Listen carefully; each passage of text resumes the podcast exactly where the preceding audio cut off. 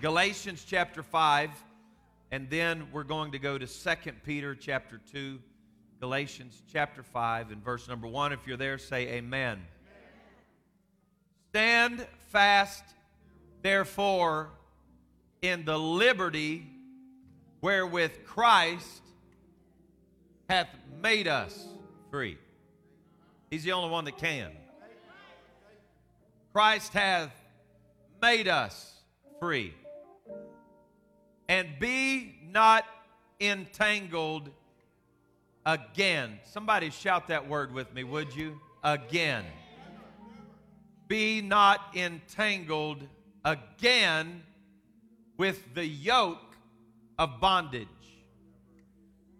Second Peter chapter 2 verse number 20.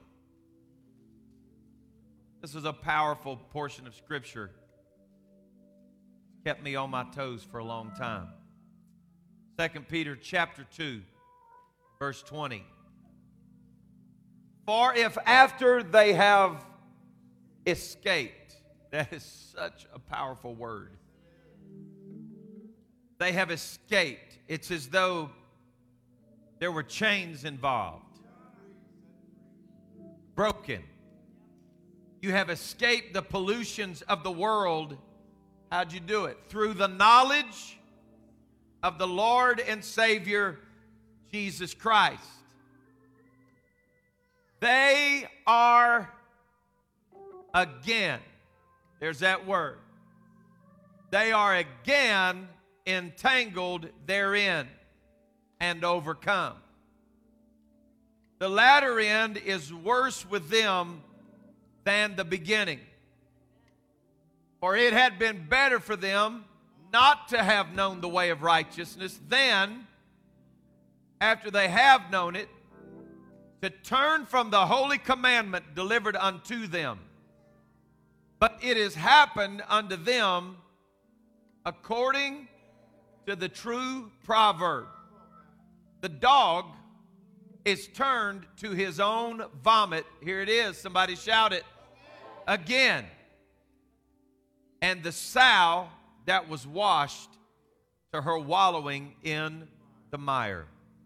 I want us to pray tonight that the Lord would help us in this place. Let's pray tonight. Great God, we love you. We are so indebted tonight, full of gratitude, thankful for your goodness, for your mercy. Thankful, God, that you never stop reaching, you never quit loving. You have never turned your back. Lord, we have failed you a million times, and you keep on loving. We praise you for it tonight. God, I pray that the seed of the Word of God would fall in fertile soil. God, that as this Word is spoken from these lips of clay, that it would hit ears that are prepared to hear, hearts that are prepared to receive. And may the will of God be done in this house, and God, may you be glorified by every word and deed that is accomplished in this place. In the mighty name of Jesus, we give you praise and glory. In Jesus' name, let the church say, Amen. Could you clap unto the Lord and give him praise?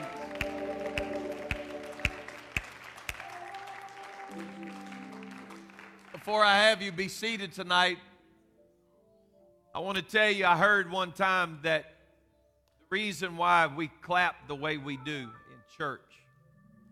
I understand 47th Psalm, clap your hands, O you people, shout unto God with the voice of triumph. I like it. But the reason why we do it is because it sounds like chains falling off. When you clap your hands, you can't you can't clap when your hands are bound. You can't. You tie your hands up. You can't clap.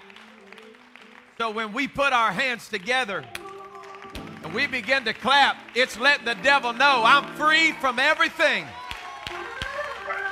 You may have held me bound at one time, but tonight I've been made free. Woo! God, I feel him in this place. You held me captive at one time in my life, but do you see what the Lord has done, devil? I wish you'd clap right now like the devil's between your hands. You'd give God great praise. Woo! Hey, hallelujah. Thank you, Jesus. Thank you, Jesus. Praise God. Lord, Lord bless you. You may be seated tonight. Stand fast, therefore, in the liberty wherewith Christ hath made us free. Be not entangled again with the yoke of bondage. I'm going to preach to you tonight about being set free from again. Set free from again. Second Peter chapter 2 and verse 20. I remember as a kid hearing this preached. And to be quite honest, this was one of those passages that when I was a boy, the words on the page became very vivid to my childhood imagination. That when you are entangled again, you are like a dog returning to his own vomit. This became very real to me when I was a kid. We had a dog named Paco. They say Paco had the Holy Ghost. Paco was an evangelist dog. He traveled with us all over the country. Paco was a walking miracle. We, we got Paco when I was five, six years old, five years old and he had partial paw. Part of his paw had been removed. He was supposed to be a handicap, but he was our living testimony at every revival we went to. Paco wasn't handicapped, he walked. But Paco had a sick problem. Whenever he would get sick, he would always go back to it. And he would make a meal out of the mess that he made whenever I would hear my dad preach Second Peter, all I could think of is Paco. Because dogs are gross and we love them. I've got a dog right now that is absolutely as cool as can be, but he don't know when to stop drinking. And I'm not talking about the heavy stuff either. I'm talking about water. Bobo, the Boston. Bobo will drink and drink and drink, and I can stand in the living room and shout to the top of my lungs, Bobo, stop drinking. Bobo, eat your food. And if I'm seated when I say that, the dog will keep drinking until I stand up. And then when I stand up, he stops and he turns around and looks at me. Well, he kind of looks at me. One eye's looking one way and one's looking the other and he drinks until he makes himself sick.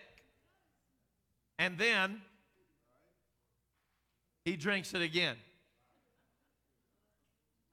This is one of the most disgusting things in the world to talk about. Why are we talking about it? Because Peter felt like it was worthy of putting in the scripture. He said, There's something so powerful that I want you to understand. When you've been made free, you are better than again. When you've been set free from the law of sin, there is a power that comes in you that is better than what you were entangled in before. The devil don't want you to know this tonight, so I'm going to let you in on a secret. He wants you to believe that the addiction in your life is the most powerful thing in the world until that addiction comes in contact with the blood of Jesus. Now, I know for some people it gets old and they don't like this and whatever, but you know what? Some of these Pentecostals are too professional, in my opinion. We got people that sit around here and act like their breath don't stink in the morning. They sit around here and fold their little hands when sinners come in here and their lives are a mess and they look at them and think, oh, what a shame they are. But you know what? I was there when he found some of you. We look, we look at people and think, oh, what a shame that is. I can't believe they'd come in here looking like that. Look, I was here when some of you walked in here with dilated pupils. I was in here when some of you walked in with the smell of alcohol on your breath. I was in here when some of you walked in smelling like a pack of cigarettes. But thanks be unto God who always causes us to triumph in His name.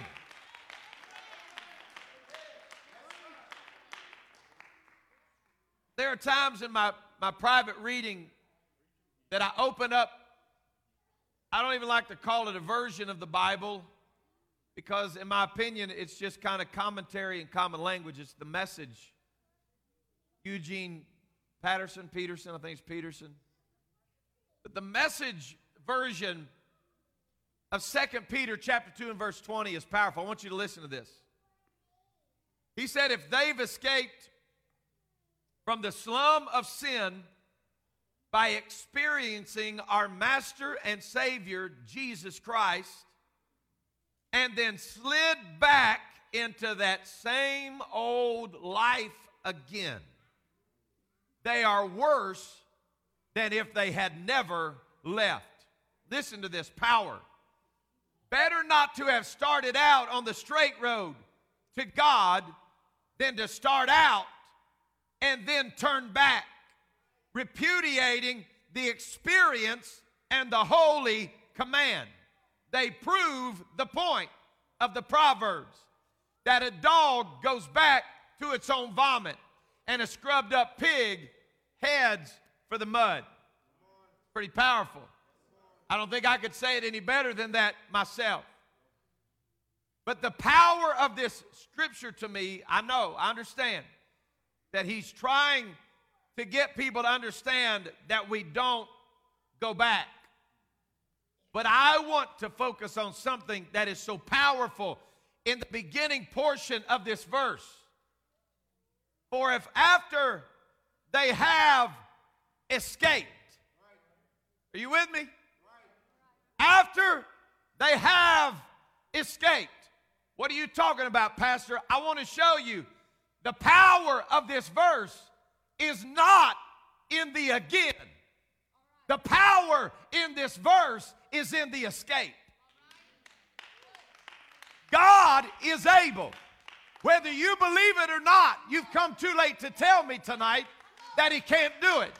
Because God is able to take somebody whose life is a tangled up, messed up wreck, and He can pick them up and turn them around and give them a brand new life. I'm not talking about temporary relief. Hear me tonight. I'm not talking about relief. We've got too much relief in Pentecost. We celebrate too much relief. If you look at Naaman, Naaman was a man that was a mighty man, but he was a leper. And he came to the prophet of the Lord's house. And the prophet sent his servant out and said, Tell him to go to Jordan and dip seven times. I don't have time to preach this whole story tonight, but if you're familiar with the story, I want to tell you that Naaman was as much of a leper on the sixth dip under the water as he was when he came to the prophet's house. But in modern religion, we like to celebrate people because they have dipped five or six times and we say they're trying. But the command wasn't to dip five or six times. The command was not to get relief.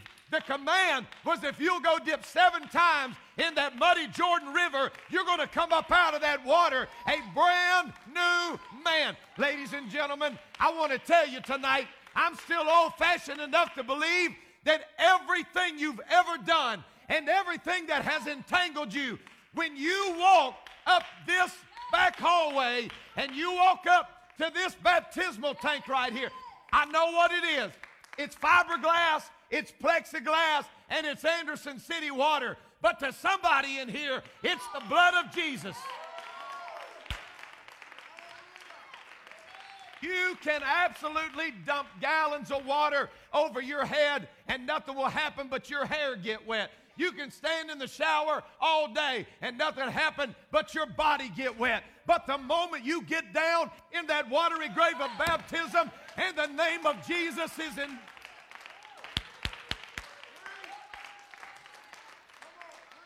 the name of Jesus is invoked over your life, I want to draw you a picture tonight.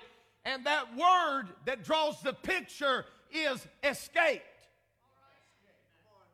When I go in, I'm entangled.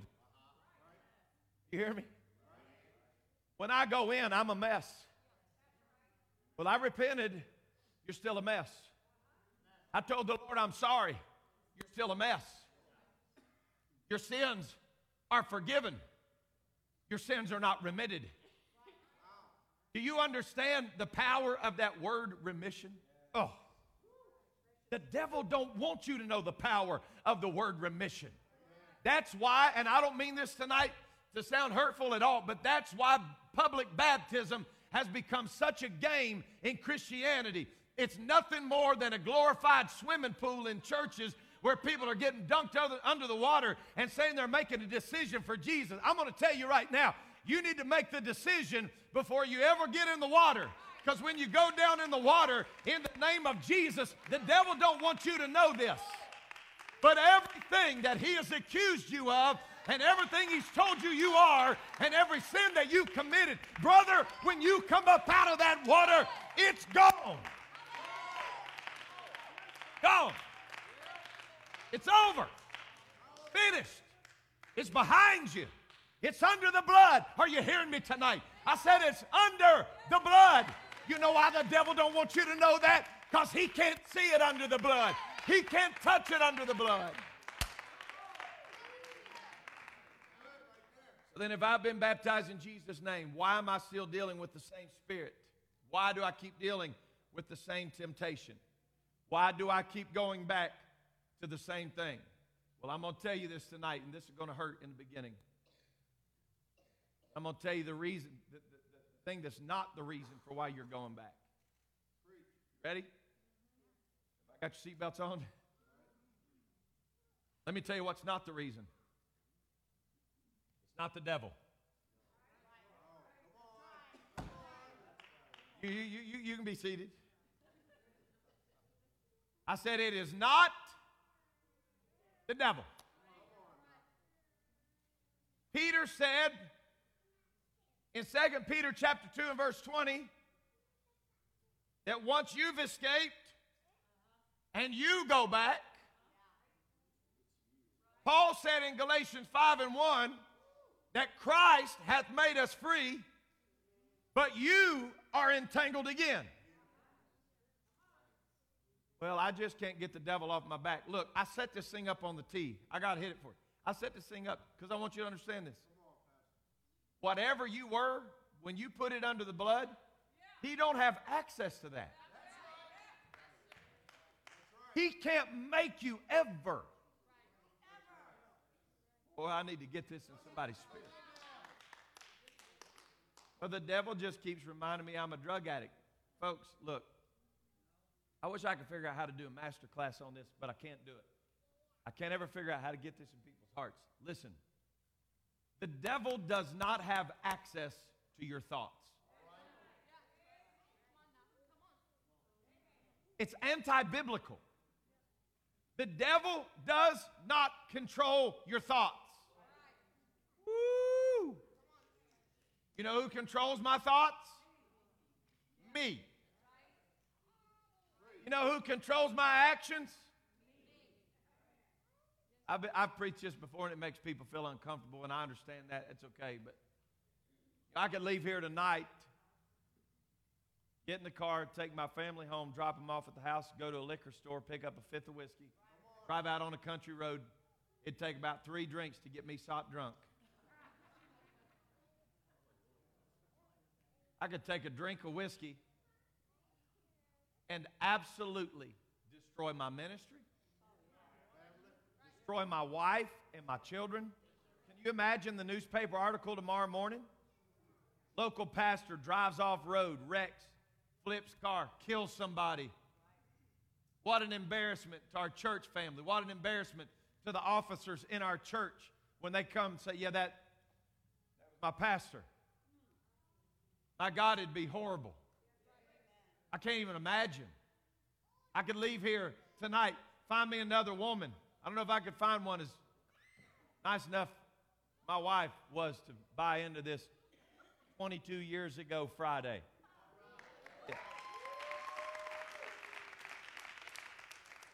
I could leave here tonight, go find another woman, destroy my children. Man, it's so quiet you can hear a rat licking ice in here right now. And I'm going to tell you what would happen just as sure as I got drunk, just as sure as I committed adultery, at the next general conference, preachers would be sitting around saying, Man, the enemy made a mess of Luke St. Clair's life. They'd be sitting around at general conference saying, What a shame. The devil destroyed his ministry. I hope to God I'll never have to deal with that, but I'm going to tell y'all something. I've had to deal with it from this side looking at men that have fallen, women that have fallen, godly people that have fallen. And I'm going to tell you, I'm tired of the devil getting the credit for it. I, let me just pick on preachers tonight since I are one. The devil ain't never made a preacher commit adultery. The devil ain't never made a preacher steal money. Come on now. The devil has never, ever, ever made a single person from creation until now backslide, ever.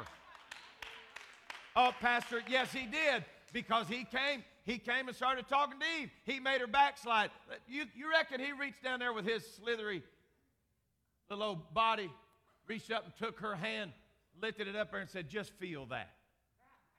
Just, just feel that. You know how it happened? The same progression that happens in your life. The Lord said, Don't eat of it. But if you stand around it and talk at it long enough, you're going to be tempted to touch it. And if you touch it, you're going to be tempted to eat after it. And then when you eat that and you're out of alignment, then your husband or your wife going to get a hold of that and there's going to be something on your family. And I want to tell you, he's ugly, he's slewfoot, he's serpent, he's disgusting, he's Beelzebub. I can't stand him. He's slewfoot. But understand me, he has never made a person backslide in their life. Woo! Heavy when you consider the fact that my heaven or hell destination in eternity does not rest on Lucifer. And it does not rest on the Almighty God. It's on me. And the reason it's on me is because by His power, I've been made free. I mean, you either, you either buy in or you don't. You either believe it or you don't. That He that the Son has set free I'm, I'm talking about completely. I'm, I, I'm, if I could give it to you like, like this tonight and draw this picture, the Lord takes the deed of your life. You belonged to the enemy. His name was on you. You were a slave to sin. You were a servant to a cruel taskmaster. He manipulates your life all your life. He is a master manipulator. He is the accuser of the brethren. He's always manipulating. But everything that He made you, and by that I mean you still made your decisions, but He made you what He wanted you to be, formed your, your, your character because you thought worldly. You can't help it. You were born in sin and shaping in it. You couldn't help it.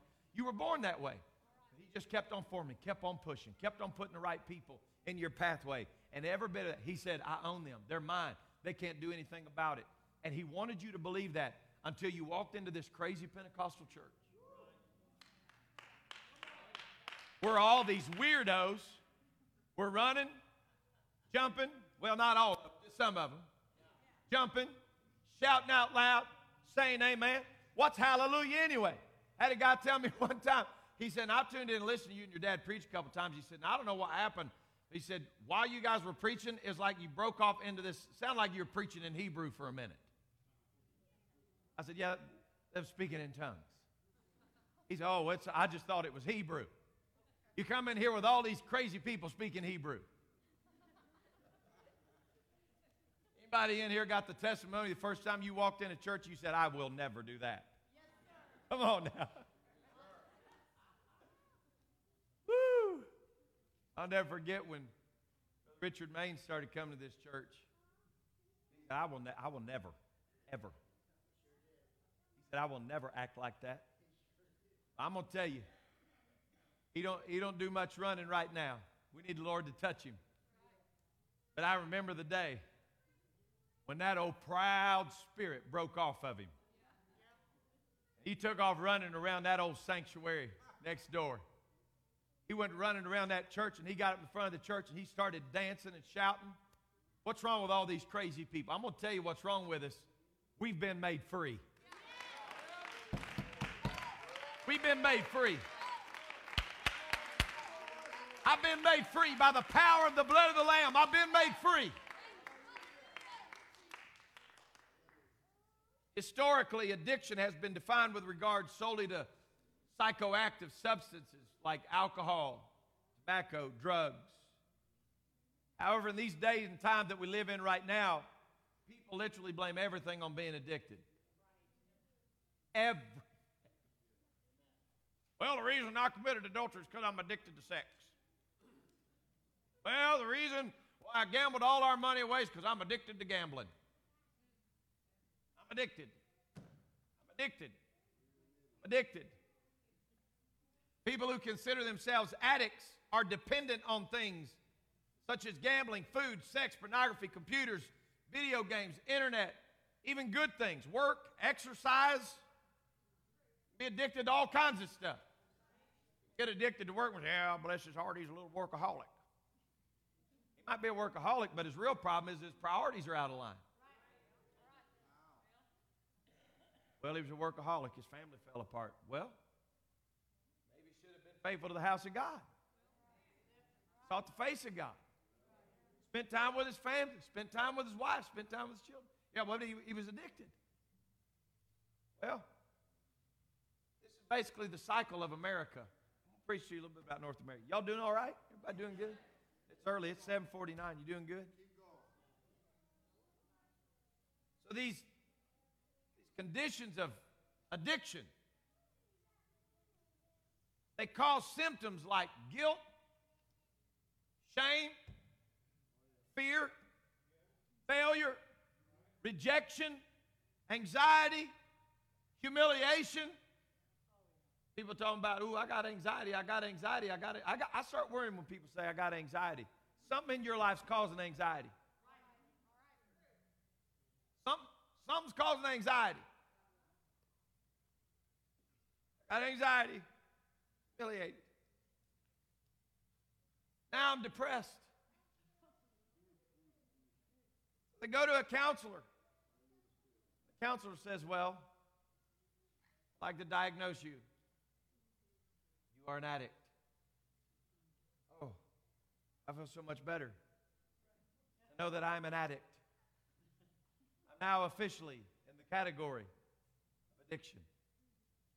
Well, I'll tell you what I'd like to recommend for you. I'd like to recommend a therapist for you.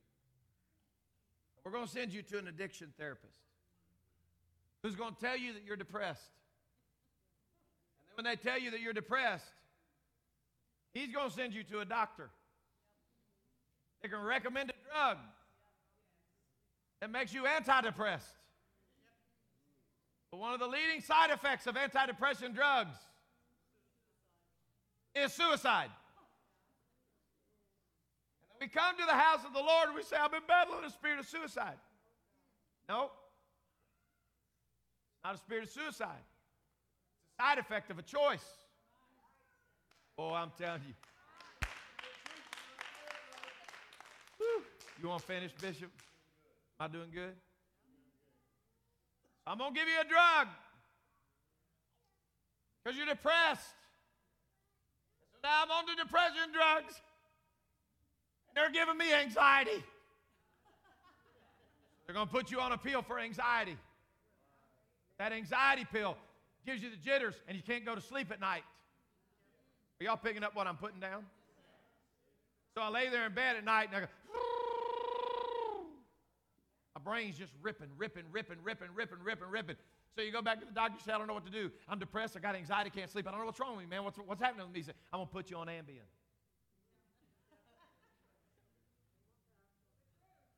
Go home, you get on Ambien. The first day after you take Ambien CR, you wake up the next day and you're like,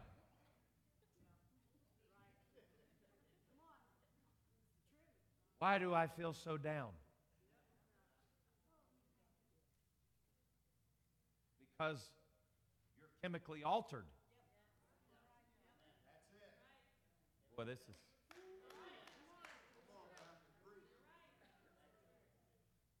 And when we come up here, and I want you always to, always, this altar's always open. You know that. Come up here and we raise our hands. I'm, I don't know what's wrong with me. I've been so depressed. You know what it is? It's the constant raveling of this thing until it's become like the world's largest rubber band ball. Keep adding to it, adding to it, adding to it. And the depression leads to anxiety. The anxiety leads to more depression. Pills they put you on leads you to no sleep. Then it starts eating the lining of your stomach. So now you got to have got Prilosec. Folks, listen to me. I'm not, I, it probably sounds like I'm making light. I'm not making light. I'm telling you. It's the truth. I'm talking about the enemy has made us believe. He can't do it to us, but he's made us believe that we have to be entangled. And the reason why he keeps telling you you are is because he can't make you entangled again. If you're going to get entangled again, he has to convince you to allow yourself to be entangled because he can't entangle you. What are you doing, Pastor? I am taking every bit of power and permission from the hands of the enemy tonight, and I'm putting it back in your hands to let you know he does not call the shots in your life. He does not get the final say in your life. The devil does not destroy your destiny. He does not control your destiny. He does not control your happiness.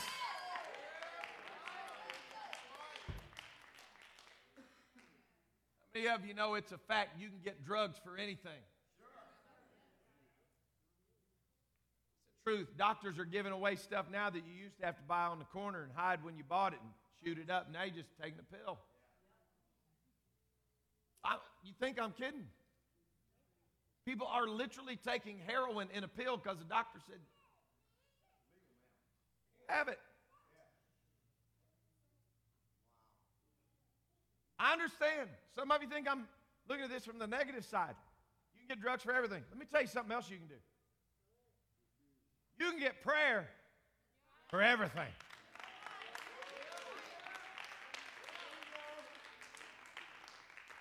I'm going to talk to you about something that's, kind of deep right here. I don't know how deep I'm going to go in this, but I'm going to tell you. Oh boy. I want to talk about it. And I feel the Holy Ghost. I'm going to tell you why we're not seeing a lot of devils cast out in North America.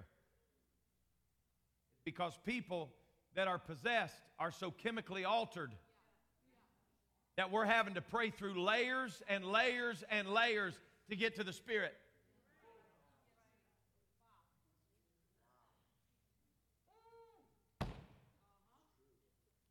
I wish so bad that we could get somebody here that's honest enough to tell you what, what it really looks like in a psych ward of a hospital. My mother used to work at hospital. Was that Three North they called that? Three North? Bishop worked there as, a, as an orderly in the hospital. When I was a kid, everybody used to talk about Three North. St. John's. You don't want to go to 3 North. It's crazy. You know why it feels so spooky and so off? Because not everybody's in there for legitimate mental problems. People are in there because they're tormented.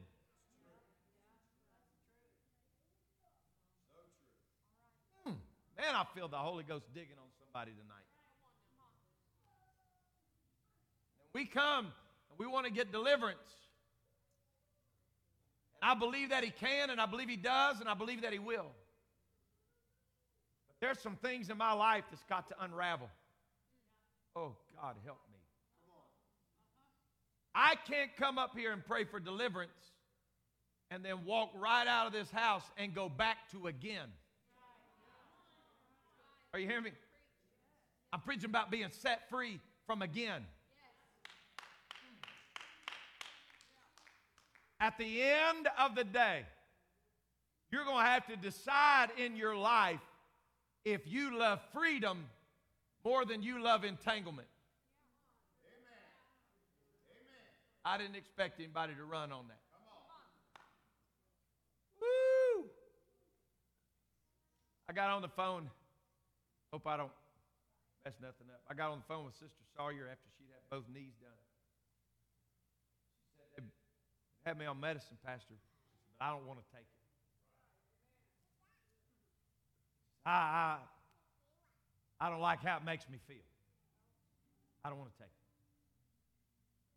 And I thought, how crazy is it? When you're filled with the Holy Ghost, you can feel that pulling on you. Got every right to take it. The paper that says it's legit. I'm going to tell you, in the days after your surgery, start feeling that stuff come out of your body, you start doing weird things. I had, I had surgery uh, on a hernia below my belt, and my shoulders started hurting, aching. My body was releasing all these toxins. I didn't take but just a couple pills when they sent me home. Couldn't hold them down. I was puking my guts up. My body started feeling all this weird. I said, what, what is this? My mom said, all that's escaping body. You know what the devil wants you to do? He wants you to go back to again. Because everybody, listen to me, I'm, I'm fixing to tell you something in the Holy Ghost tonight. God, I feel him close. Everybody that's ever been to again has an excuse.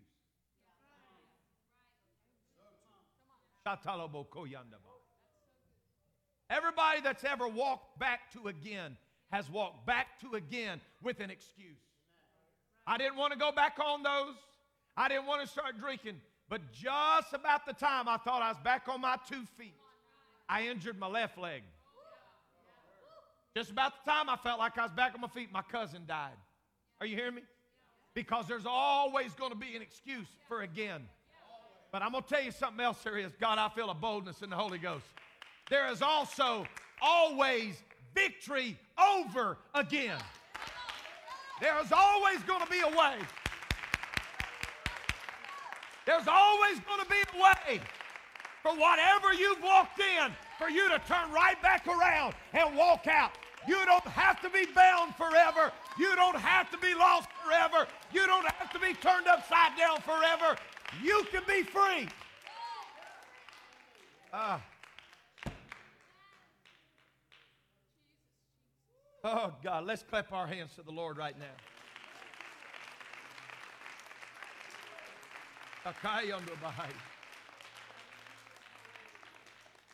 Know oh, this is a hard saying tonight. Someone said, I've heard John Maxwell say it a lot, but I don't know if he's the author of it. Peppo Beam used to say, I coined that phrase.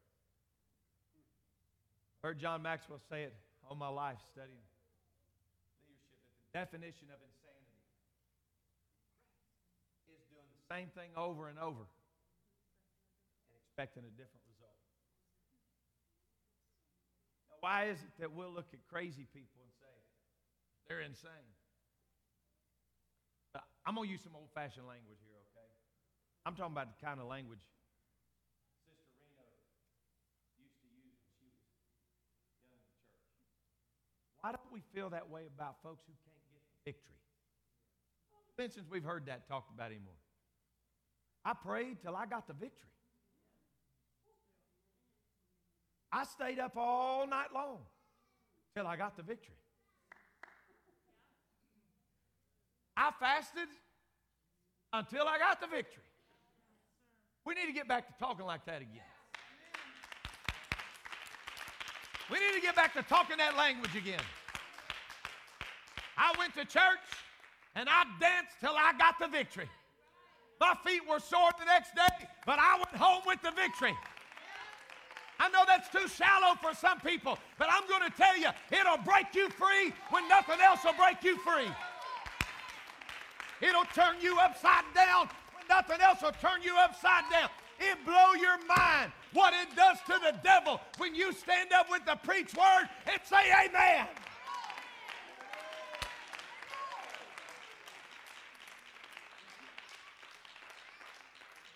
Anybody in here ever felt you don't have to raise your hand? Ever felt that nudge in the spirit that says, step out in the aisle, dance a little bit? You're like, no. I'd look stupid. Come on now. Felt that nudge that said, run the aisles. You're like, oh. I ain't doing that." Let me tell you about them two voices you're hearing. One's the voice of victory. The other is the voice of again. Because the voice of again realizes if you ever get that victory, the power of again has been broken in your life. I'm telling you, church, I'm making it sound probably a little easier than it is because it is a real battle and you're going to have to fight forever. But I'm convinced tonight that the difference between some people's victory and their again is a made up mind that I'm sick of again and I'm ready for victory.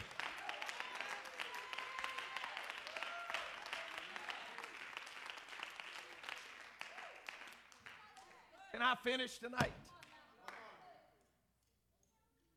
Hmm. And I'll be as honest as I've ever been with you. I'm not making light of anything or anybody or problems because they're real. I spent time on the phone today with a professional counselor, not for me.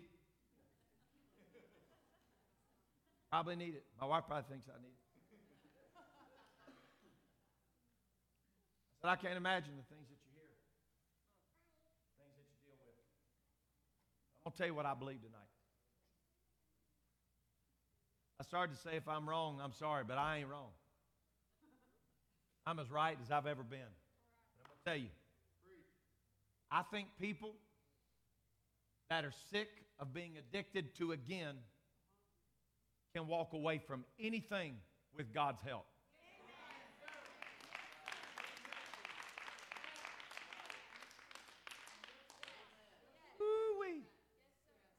I'm not against any programs. Thank God for it. We may have some people in here tonight that's got their coins. I don't know.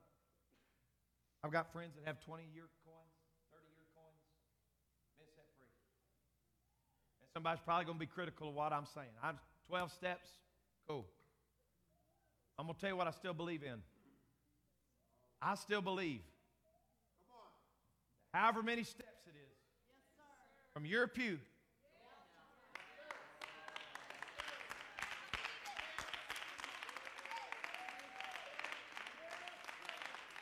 And I can tell you this when you get entangled again, there's a reason why that spirit wants you to keep moving further and further and further and further back.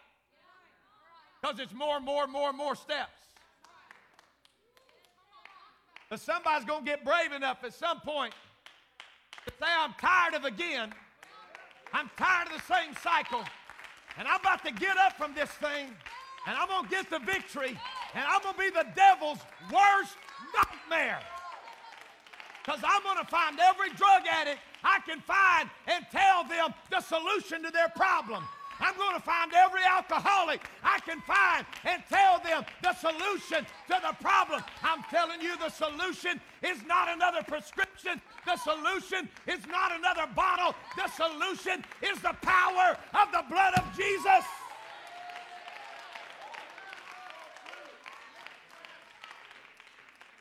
2 Corinthians 5 and 17. I'm hurrying to a close. 2 Corinthians 5 and 17. Oh, help us, God. Therefore, if any man, I guess if you're born to the right family, Pastor, that's see, that's the thing. You were raised in church. Read this for you one more time. penny. Come here, Brother Looper. I'm talking about any man. This man right here was raised in the church. He was raised in this church. His daddy was the, the, treasurer of this church. I'm talking about. Nobody thought about FPC without saying Looper. George Looper was absolutely a man of God. Precious man. Brother Looper, he got a little older. He took some paths. Young people, I want you to listen to me tonight. This man's got a testimony. I've heard him talk about walked away from the Lord and moved down to Tennessee, riding that Harley. What year did you buy that? Uh, 1972. Still got it. It's a 62, just so you know. Is that a, is that a knuckle? it's a panhead, but don't ever call it a knucklehead. He's told me the stories working in an old rough sawmill. Got him a plank down there back to your house, go across the creek on that bike, right? That's right. Did you ever have nights when you laid in bed that you'd hear the old songs? Oh, yes. Oh, yes. Oh, yes. Can you imagine laying in bed at night?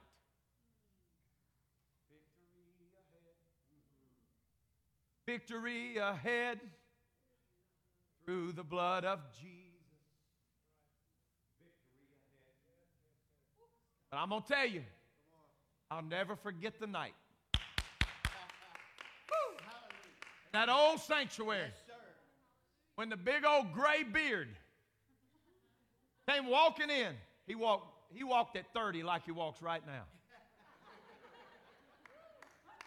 He came in in them bib overalls, a white t shirt underneath it, and a big old beard and the Holy Ghost got to moving. And I'll never forget the night. Chuck told me one time, Chuck Jones said, I'm going to tell you right now, Mark Looper was a bad man. he said, Mark Looper could take anybody under six foot in the bar room, and I'd take anybody over six foot. that night, he didn't have a bar room on his mind. He was tired of again. And I'll, ne- I'll never forget them broad shoulders. He squared them shoulders up and he walked down that aisle and he came down to the right side of the altar, knelt down and prayed, and the Holy Ghost got on him. Let me tell you, if this man can get past again, so can you. That's the truth.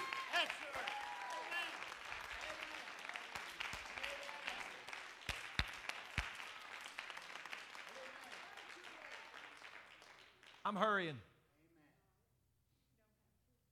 My dad used to tell the story. I hadn't heard him tell it in a long time. My dad used to tell the story, but he walked away from the Lord. He and my mother had been married a short while. I had just, I was just a young, young child. My dad walked away from the Lord for a little while.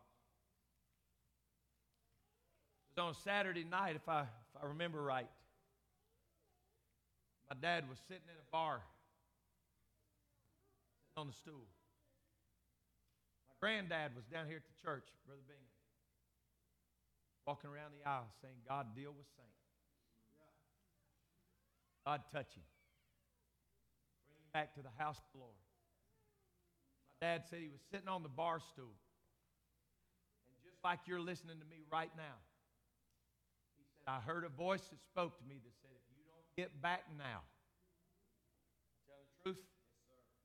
If you don't get back now, you will never get back. No, I don't want to live my life to the place where God has to speak to me like that. But I'm tired of the devil beating your brains out because you have. And I'm going to tell you something he don't want you to know tonight that as long as you got breath in your lungs, you've got power over again. As long as you've got breath in your body, you've got the power to rise up out of that thing. You've got the authority to stand up in the face of again and say, You've had your last party with me. I'm getting the victory tonight. Hallelujah. If any man, man that's born in the church, any man that's backslid from the church, any man that has lived for God for 20 years and turned to walk, I don't care what kind of man you are. I don't care what kind of woman you are. I don't care if you failed God 10,000 times. If any man, God, if any man be in Christ, he is a new. I'm talking about a new creature. The devil can't say anything about what you were. You're a new creature. Why? Because old things have passed away. Behold, all things. Oh, I wish somebody would preach that for me right now. Behold, all things.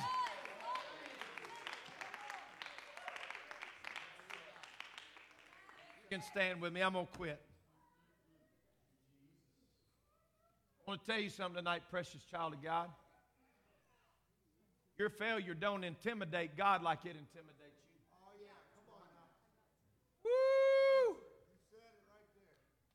I'm not by any means saying that you got a license to sin. As a matter of fact, Romans 6, 1 through 2 takes care of that beyond a shadow of a doubt. What shall we say then? Shall we continue in sin that grace may abound? God forbid. God forbid. I am saying this. I'm tired of the devil taking pot shots at you, precious people. I'm tired for that man that's watching online right now. The devil taking pot shots at you and telling you because you failed God that you are the ultimate failure. I just want to tell the devil tonight that Proverbs 24 16 lets me know that a just man falls seven times but rises up again. The Bible said that good people do dumb things. But we're going to let the devil know that the dumbest thing he ever did was mess with you.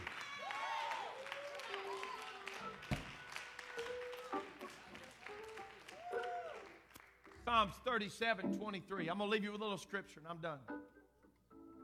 Psalm 37, 23. Steps of a good man. Woo! Are ordered by the Lord and he delighteth in his way. Verse 24. Though he fall, I'm talking about his steps are ordered. A good man. Steps are ordered.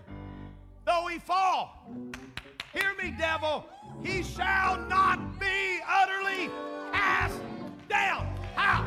For the Lord upholdeth him. I've got a tool in my belt. It's the hand of the Lord. And He can reach down and pick you up. Woo! Ah, help me tonight. You got a weapon tonight in the power of the Word of God. It don't matter what comes your way. Stand on the Word. Psalms 3 and 2. Many there be which say of my soul, there is no help for him in God, Selah. But thou, oh Lord, art a shield for me, my glory, and the lifter of my head. I've been down, Pastor. I've been looking the wrong way. Let me tell you about that hand that upholdeth. Reach down and put his hand under your chin, pick up your face, cause you to look above your failure, cause you to look above your faults. Yeah, but I, I, I, I fell down. Get back up. I made a mistake, Pastor. Get back up. My life's a mess. Get back up. I'm going to tell you what's sad. There's people that need to hear this tonight, but they're not here. So you know what we're going to do? We're going to pray for the ones that are down. We're not going to talk about their failure. We're not going to talk about why they're going through what they're going through. But tonight we're going to pray that God would send them a strong angel, that God would send them strong dreams, that God would send them visitation and that they would wake up and realize they can be set free from the power of again.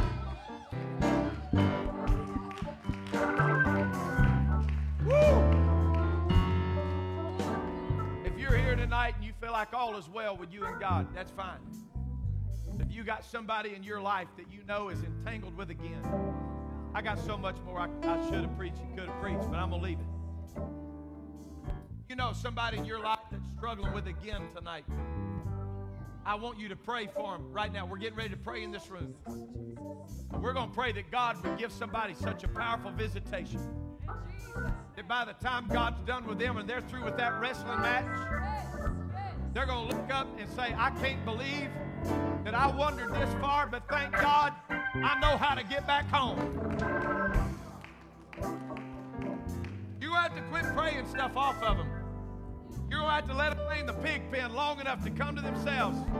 But when they do, they're going to come back to the Father's house, and we're going to put a ring in a robe, and we're going to kill a fatted calf, and we're going to have revival with the backsliders, and we're going to have revival with the downtrodden. I'm here to tell you tonight there is no mistake that's too big for mercy.